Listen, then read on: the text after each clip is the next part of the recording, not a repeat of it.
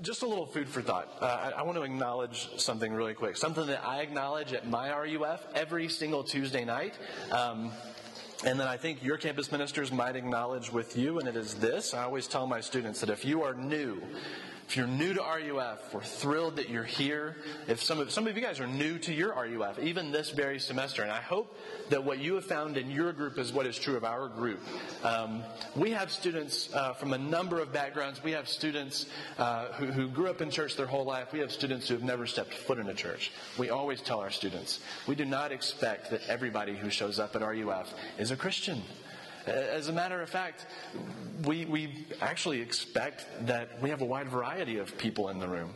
Some who are Christians and grew up in church, and some who, you know, have friends who are Christians and they're curious about what their friends believe, and so they come to RUF. And then we have some who are in the middle who are trying to sort it all out, right? I, I feel like across the board, really across the country, at any RUF you go to, I, I really think that that's true. Um, and you need to hear that, especially for those of you who are newer to RUF and you're, you're trying to figure out the Christian faith, and it can look like that all these people got it together, right? It can look like, you know, they know the words to the songs, they've got their Bibles and, you know, pages worn and whatnot. They, they look like, man, ain't none of us got it all together. We got nothing together.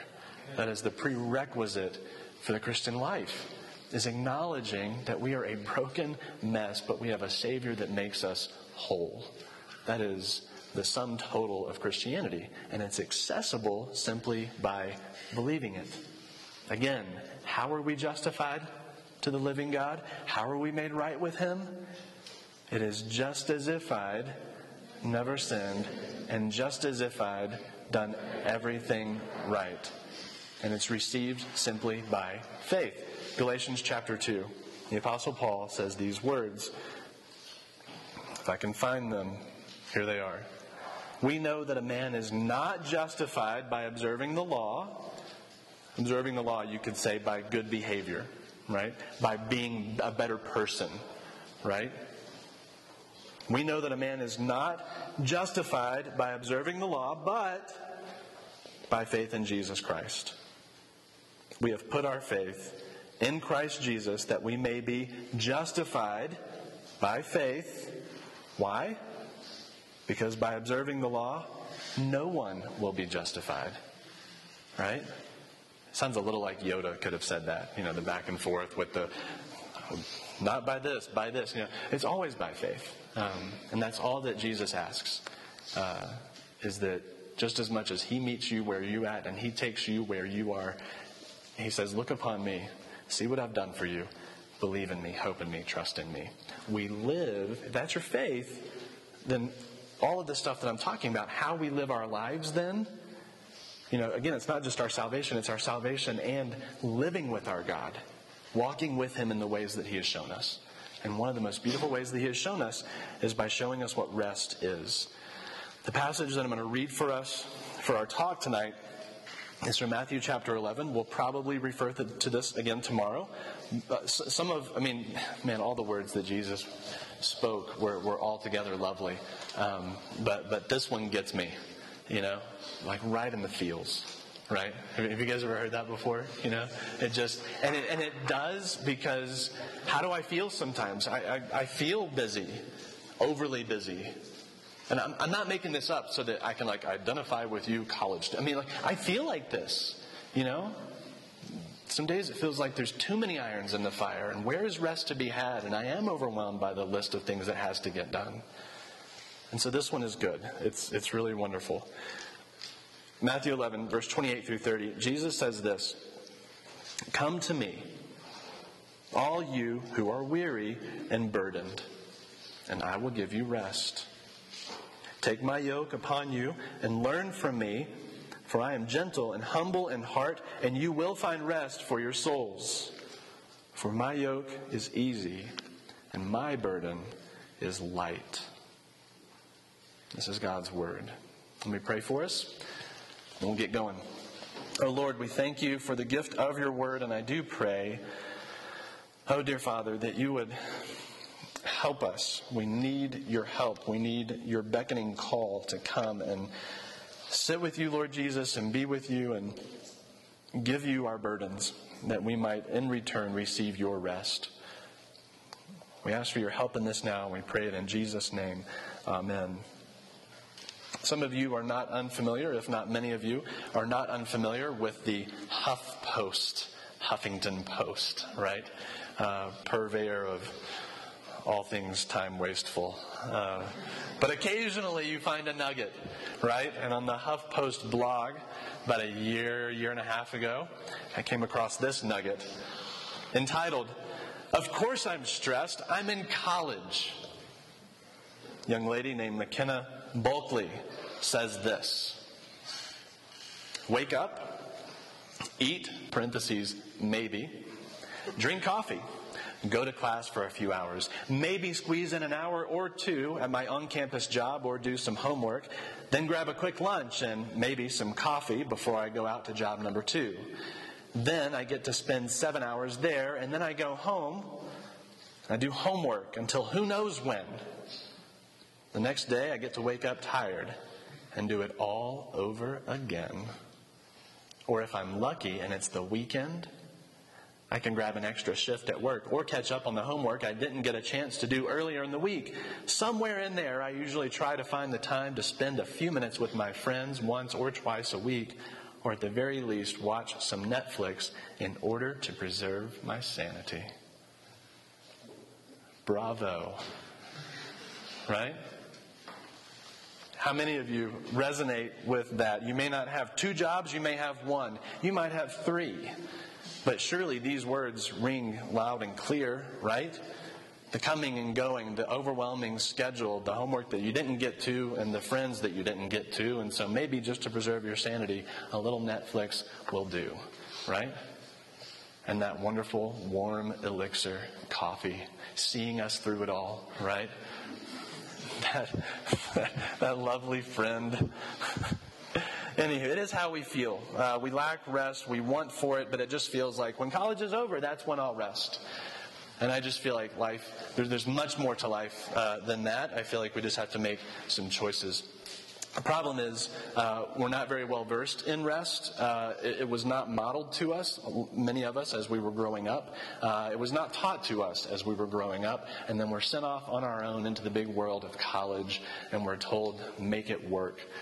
And really, it becomes a circus of the blind leading the blind because we just do what our friends do, right? And at the same time, like they're just as crazy about it as we are, and no one is resting.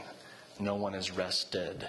From the time the semester begins until December, that last exam is taken, and you can absolutely collapse, maybe for a moment, right? We are not unlike this character from the movie The Shawshank Redemption if you've never seen it, it really is a wonderful film. It is rated R, so there's some objectionable, langu- objectionable language and some content. However, uh, it really is a wonderful, even redemptive film. Uh, and in that film, there's a, a, guy named Brooks, and he's an older gentleman who's been in prison for the vast majority of his adult life.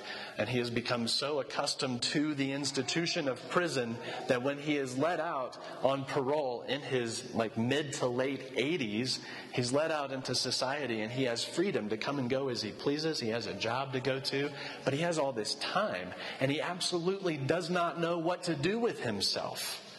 Because in the institution, he was told there's this, then there's this, then there's this. Everything was according to a different time. He had a job that he had to be at, and everything was fixed. When he got out into the world, he didn't know what to do with himself with all the time that he had and a free schedule and whatnot. And so he ended up making a really bad life decision, but it was because Again, he didn't know what to do with himself. We are not unlike that when it comes to rest. When you have a moment, a, break uh, between your chaotic life schedule sometimes, that's when you sort of perk up and go, man, I, I, could do anything, but you're like, I don't know what to do with myself. But I should be doing something. I, I just sat with one of our students last week, and she said that exact thing. She's a sophomore, uh, really, you know, hard worker, go getter, and she said she went to visit some friends, and she had some downtime because of the two friends she went to visit. Um, one had to go to work, and the other had a meeting to be at, and she was left to herself for like two hours. Absolutely did not know what to do. She said, I felt like I should have been working, but I didn't bring my books with me because I was visiting my friends. It was a vacation, you know? but she couldn't totally rest because she was sort of, you know, plagued by those thoughts of like, gosh, I've got this to do, I've got that to do, I should be, I should be. And I feel like that sometimes. Almost feel guilty for doing nothing. But y'all, that's not what God's intention for us is. I mean, God's intention for us is yes, to put, to put the hand to the plow, to work hard, to represent Him well in, in the work that He's given us. But He has also intended for us to be balanced creatures in our lives to where when rest comes, we can actually enjoy it, much less look forward to it. So here's what I want to do I want to talk to you about um, what I believe rest is or what it can be, okay?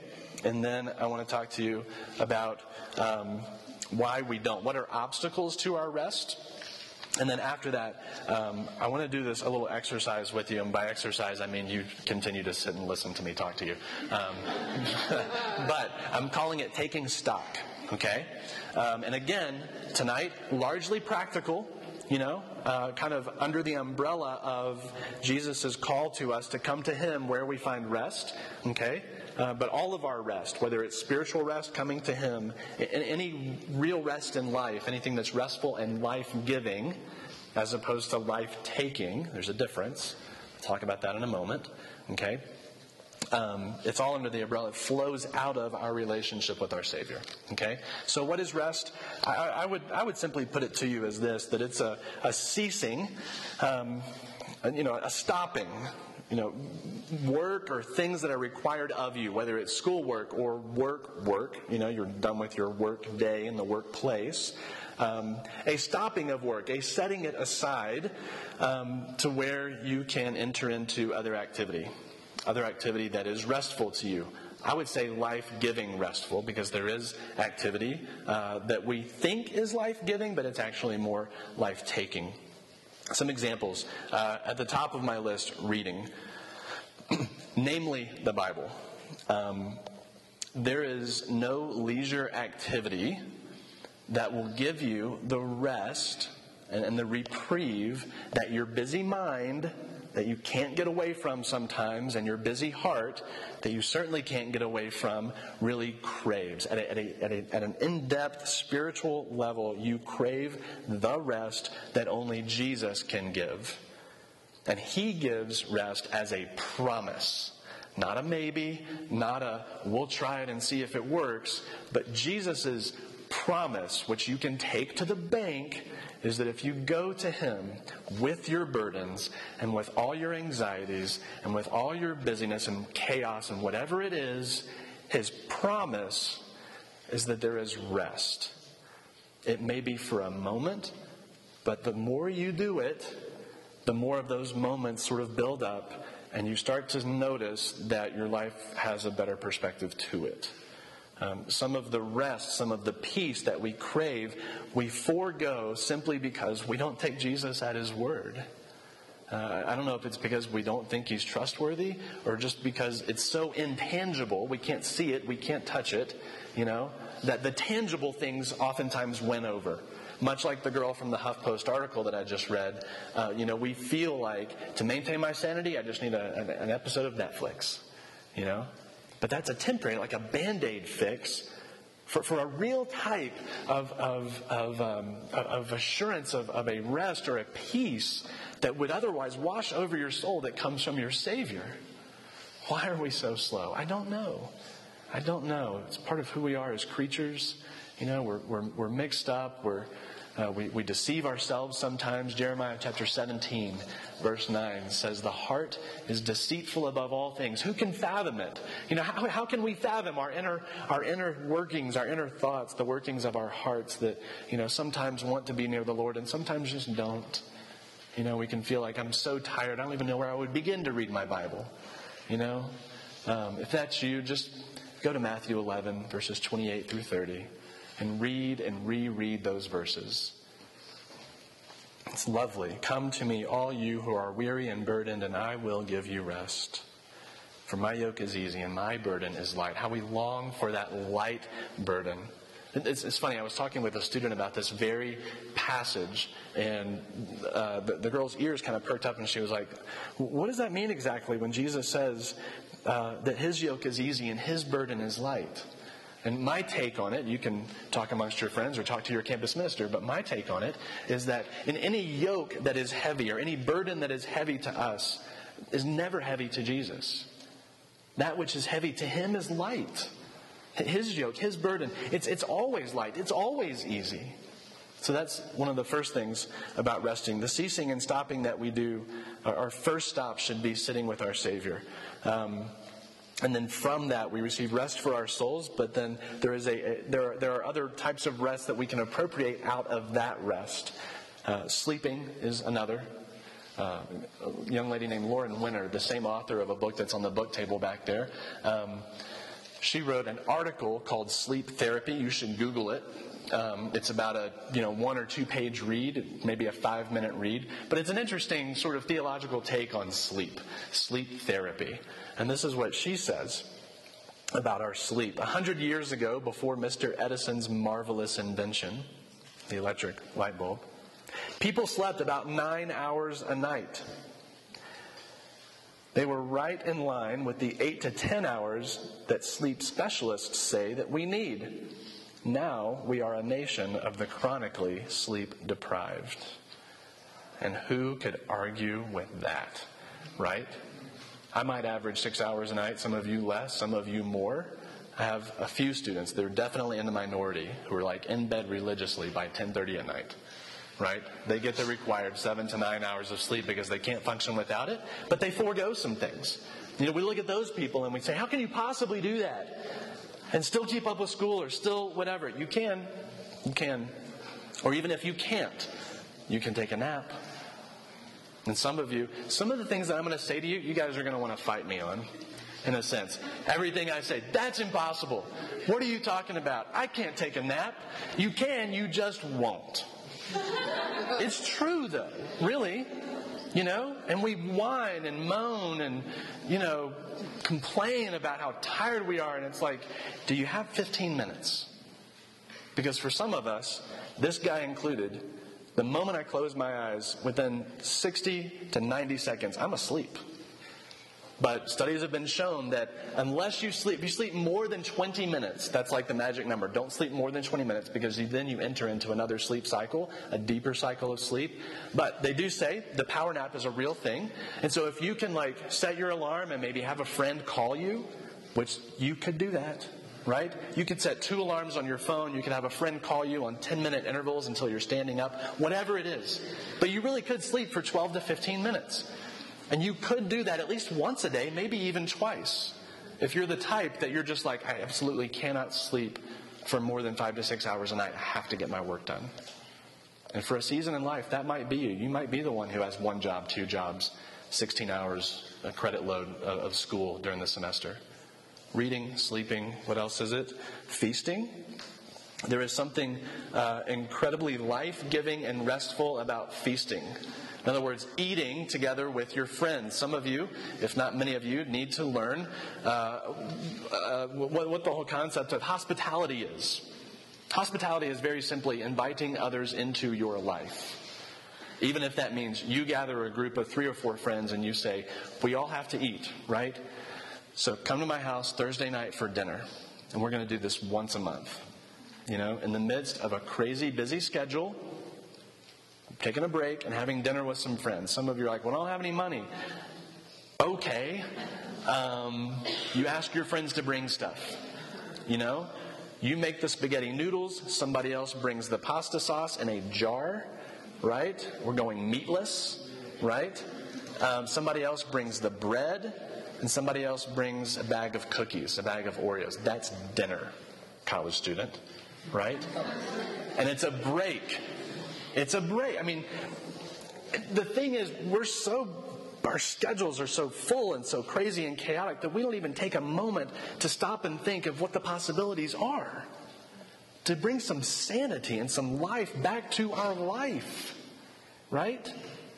One thing, and I was just like, I'm, I'm constantly, your campus ministers and interns, are, we're always thinking about these things. How can we introduce real life to our students more and more?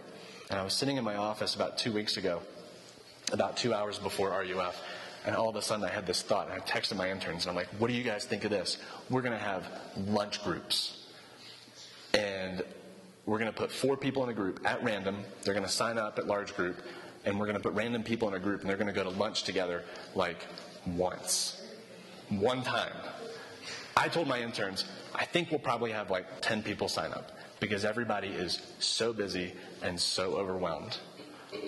40 students signed up.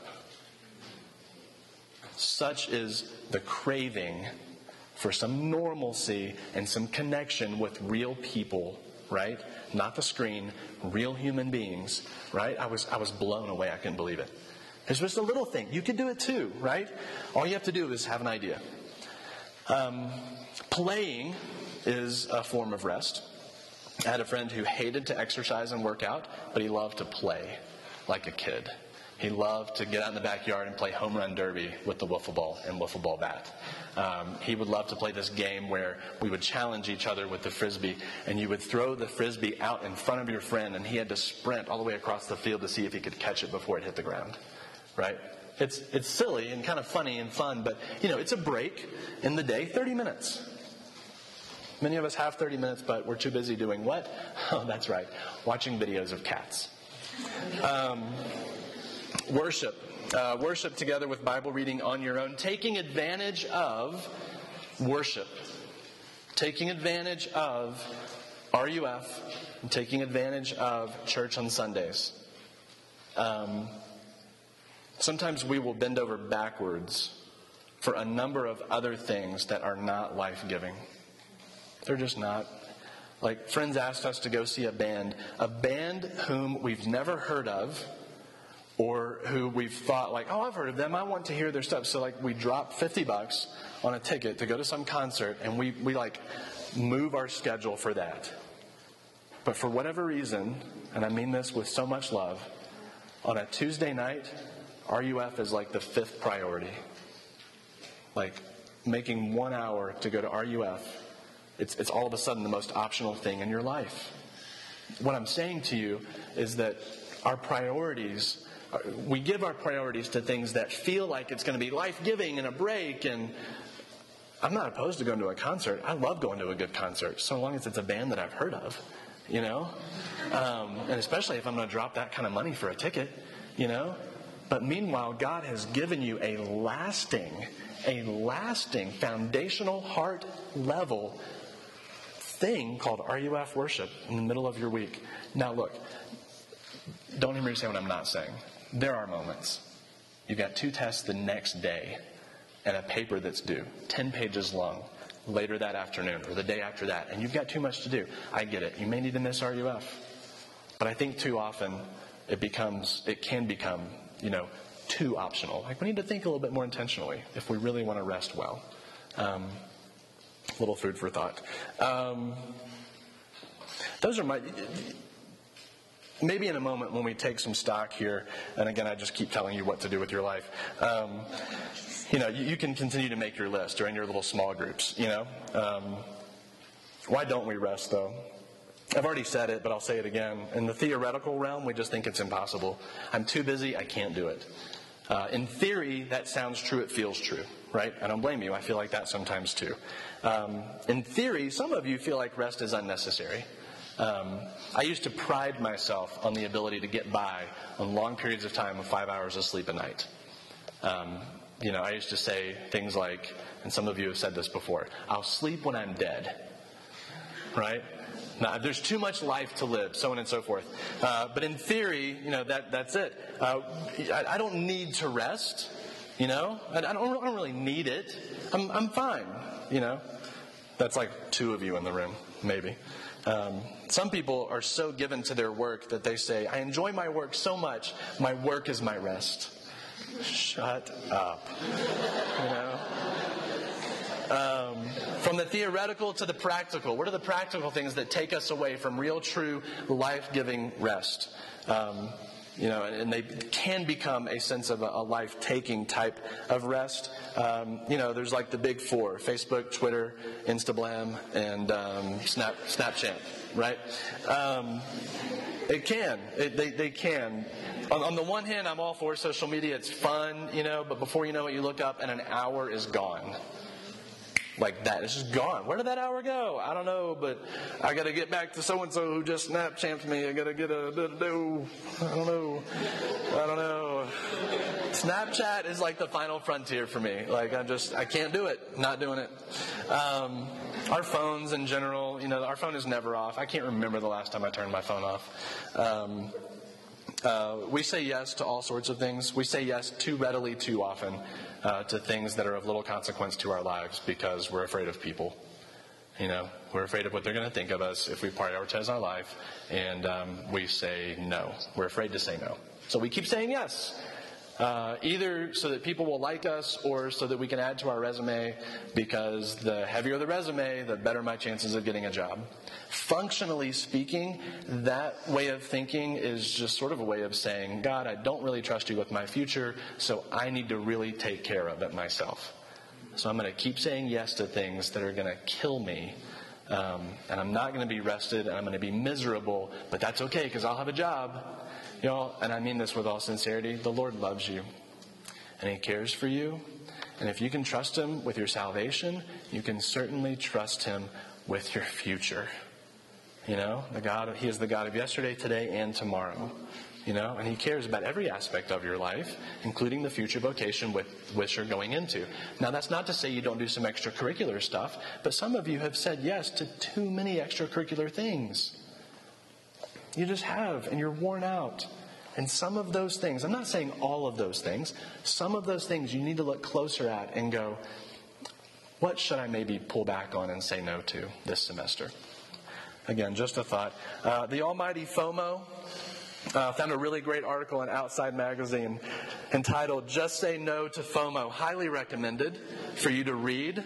Uh, a little devotional reading just next to Jesus' own words. Um, there's a lady who wrote the article, and, and, and what happened, the, the, the situation was this. She's a wife and a mother, and her family loves doing stuff outside together. And I guess their article was written in March of 2015, and there was like an epic snowfall that was coming across parts of New Mexico and Colorado. And um, there was going to be all this sweet powder. And wouldn't you know it, she broke her leg and couldn't go ski with her family. And so this is what she did. She turned to Facebook. And she says this turning to Facebook became a compulsive tic. Everybody in the whole world, it seemed, was posting face shots from the sickest powder day ever. One for the memory books, friends gushed online. Four feet in four days. Even the East Coast was buried in powder, she says. As much as I knew I should shut it down and spare myself and my family more mean spirited angst, the more I compulsively checked Facebook for snow reports. It was a sick form of self torture, proof that my life was boring and mediocre. Doesn't FOMO do that to you? Right? Some of you almost were not sitting in this room, nor were you here this weekend. Almost. Because there was something going on back home. You don't even know what it was going to be, but it was going to be happening, and you weren't there right? Or there was something concrete that you looked at and you saw it and you were like, oh, dude, there's that thing, but then there's fall conference. And I'm like, man, decisions and choices. And if I do this, I'm going to have a terrible life for saying no to this because I'm afraid of missing out. Man, it's terrible, isn't it? The FOMO.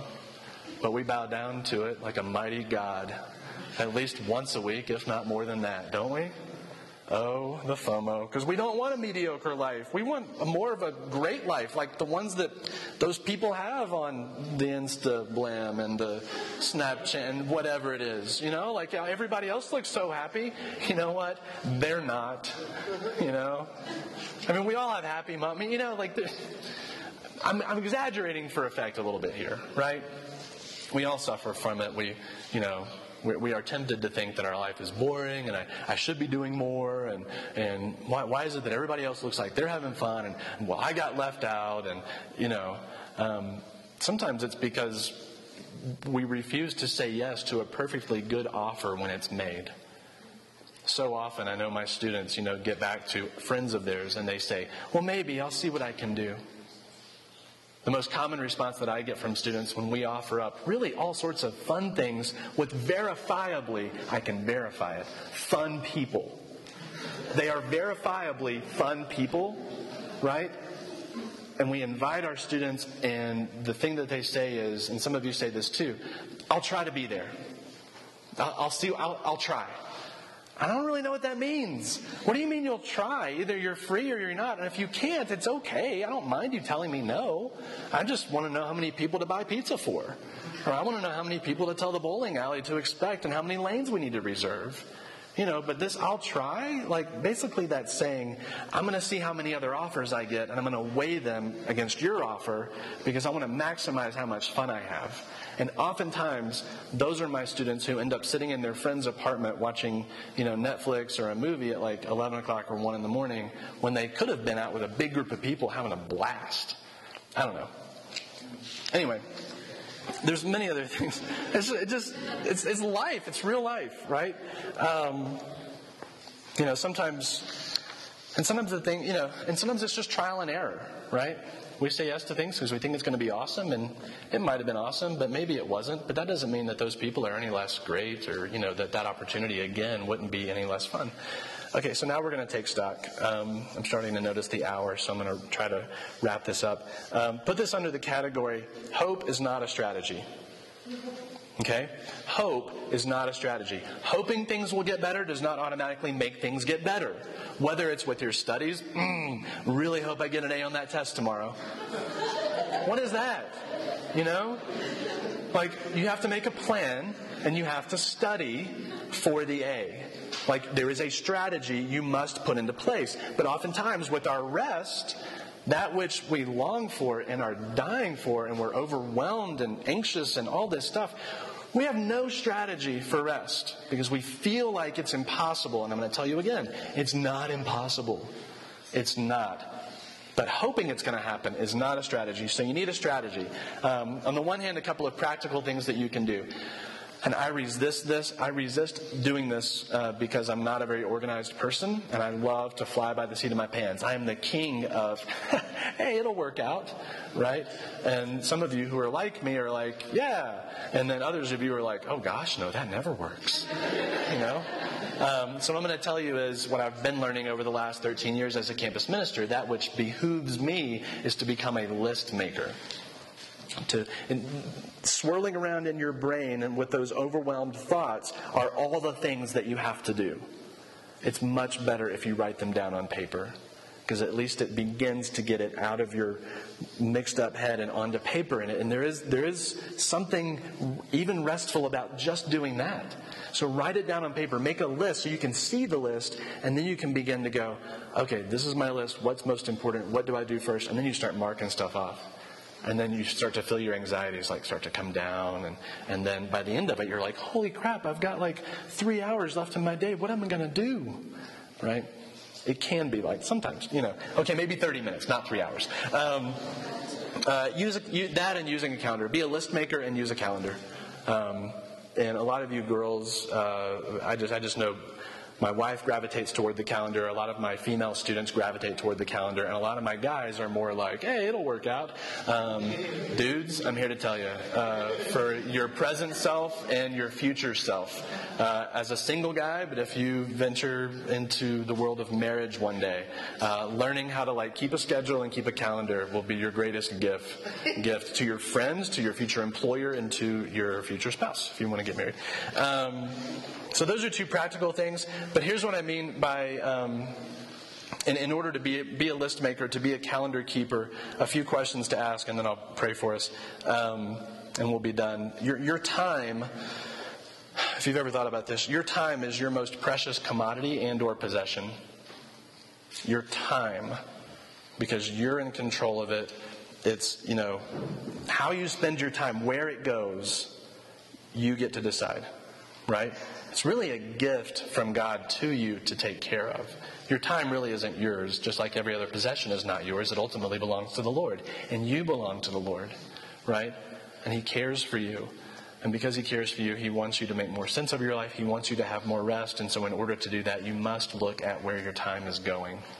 Now, this may be a little bit extreme, but it might actually be helpful. If you're the type, find yourself not on like Google Keep or whatever online list making app you have, but with pen and paper for like four days, much less maybe a week.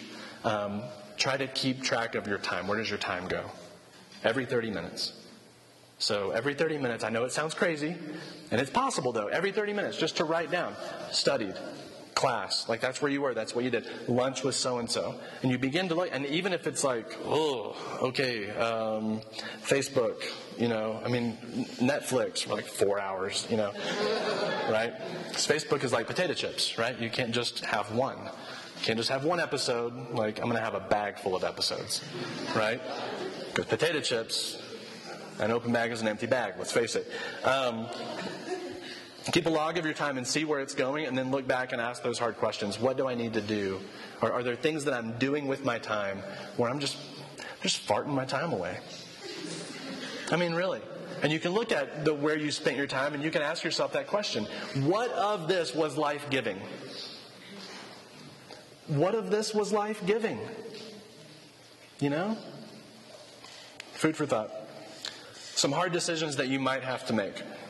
Where you spend your time between classes.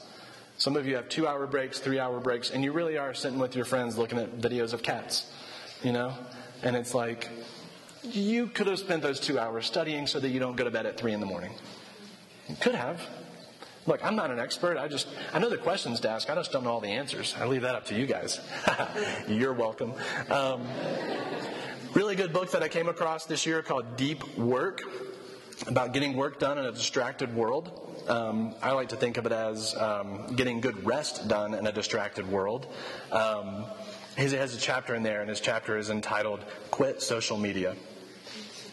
And for some of us, it's like, perish the thought, are you kidding? My fans, right? My fan, what are my fans going to do, right? But this is, this is his theory, right? His theory is take a break from social media for 30 days. For you, let's say, I'll, I'll even make a deal with you. Two weeks. Not even a month, just two weeks. But here's what he says to do don't tell anybody you're doing it. Don't do the Facebook thing. Hey, everybody, I'm going to take a break from Facebook. Just wanted everybody to know. Like, none of us wanted to hear that, to be honest. Like, so, um, but actually, his reasoning for not telling anyone is to see if anyone notices. And he says, if no one notices, if no one says anything to you, hey, where you been? I've been missing all your fabulous pictures on Instagram. I love it because you're the best picture taker ever. And man, those videos. If nobody says anything, then maybe you should stop doing it. Because what we've done is, is we've substituted what we really want. Things that would be life giving, restful interaction with other human beings you know, we've, we've gone for really cheap substitutes, you know? Like, like the likes. Like, we, we will bow down to the likes, right? Um, there's a great little episode on NPR, uh, on uh, not NPR, on This American Life. Um, it's called Status Update. If you get the chance, go and listen to this. Just listen to the first like 13 minutes of it. They interviewed three early early age early teenage girls like two or 13 and one 14 year old and they were talking about the, the world of instagram and the likes and all this stuff. And y'all it is crazy. But even for a 13 and 14 year old like oh i'm so much older more mature. No you're not. Like we're just as immature as them you know? We, we, we feel better when more people like our stuff. You know, but then when we shut our phone off it's, it's such a temporary high that i got to keep doing it in order to maintain that high and don't you feel that low when you're like, holy crap, only eight likes? Are you kidding? I mean, a friend told me that. I don't, know what that's like, of course. I mean, you know, because, you know, I'm like through the roof, you know? And then I'm, I'm jealous. Aren't you jealous of those people? Like, how in the world does Andy so and so repeatedly, dude always gets like 374 likes? Like, man, I want, I'm, y'all, I'm not kidding. Like, I post stuff like for like it's you know RUF or whatever. I'm like, what is wrong with you people? I just posted something awesome. And like 20 of you. We can't we can't break the ceiling of 20 with our Mizzou RUF Instagram. Um, okay, sorry for the excursus, but um, but you, you may you may need to quit social media. Um, some of you may need to find a friend uh, for for accountability. They're like friend. What that Ross guy said, there might have been something to that. Let's both quit social media, or let's both like keep a calendar, or let's both and let's talk to each other about it. You know, we can't go this road alone. We need each other, right? Um, but just really to have somebody to talk to. Hey, how was your week? Not being on Twitter. And then all y'all are like, dude, who's on Twitter anymore? Good grief. Um, becoming a morning person. Um, basically, becoming a morning person just happens when you go to bed. Um, very few people are effectively productive the later we get into the night. Am I right? Or am I right? Um, it's just true. Uh, there was an article that I came across recently on the line and um, it was talking about like five ways to improve your health. And of course, I'm all about that, you know. And so um, it was like go to sleep, you know. That was, but that was number number five, and everything else was like you know eat a vegetable and you know whatever. And then number five, it was this emphatic go the to sleep. Because they're basically saying no one is that productive the later the nighttime gets, and you just end up, you know, we fall into like this confused state don't we? Some of y'all know exactly what I'm talking about. I'm 42 and I still feel it. I can look at the clock and tell myself, you should go to bed. And I'm like, or I could just kind of sit here. and, and not move. And I can tell you what's going to happen. My next morning self is going to look at my nighttime self and go, why did you do that again? right? Because we're insane creatures. And like, change is hard, but again, hope is not a strategy.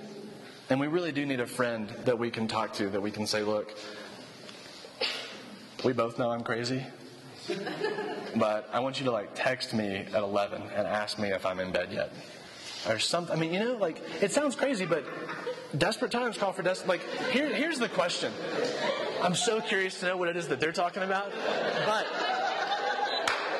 but y'all, here's the question. Does your anxious mind and heart and your overwhelmed self want rest bad enough? What's our breaking point? What's the point at which we will finally say, man, I got to do something here? You know? You know, sometimes it's just baby steps. You know, every day I'm going to, you can pick any of the above of what I've said. Name, chiefly, of course, just starting with God's Word. You can join the 10 a day club.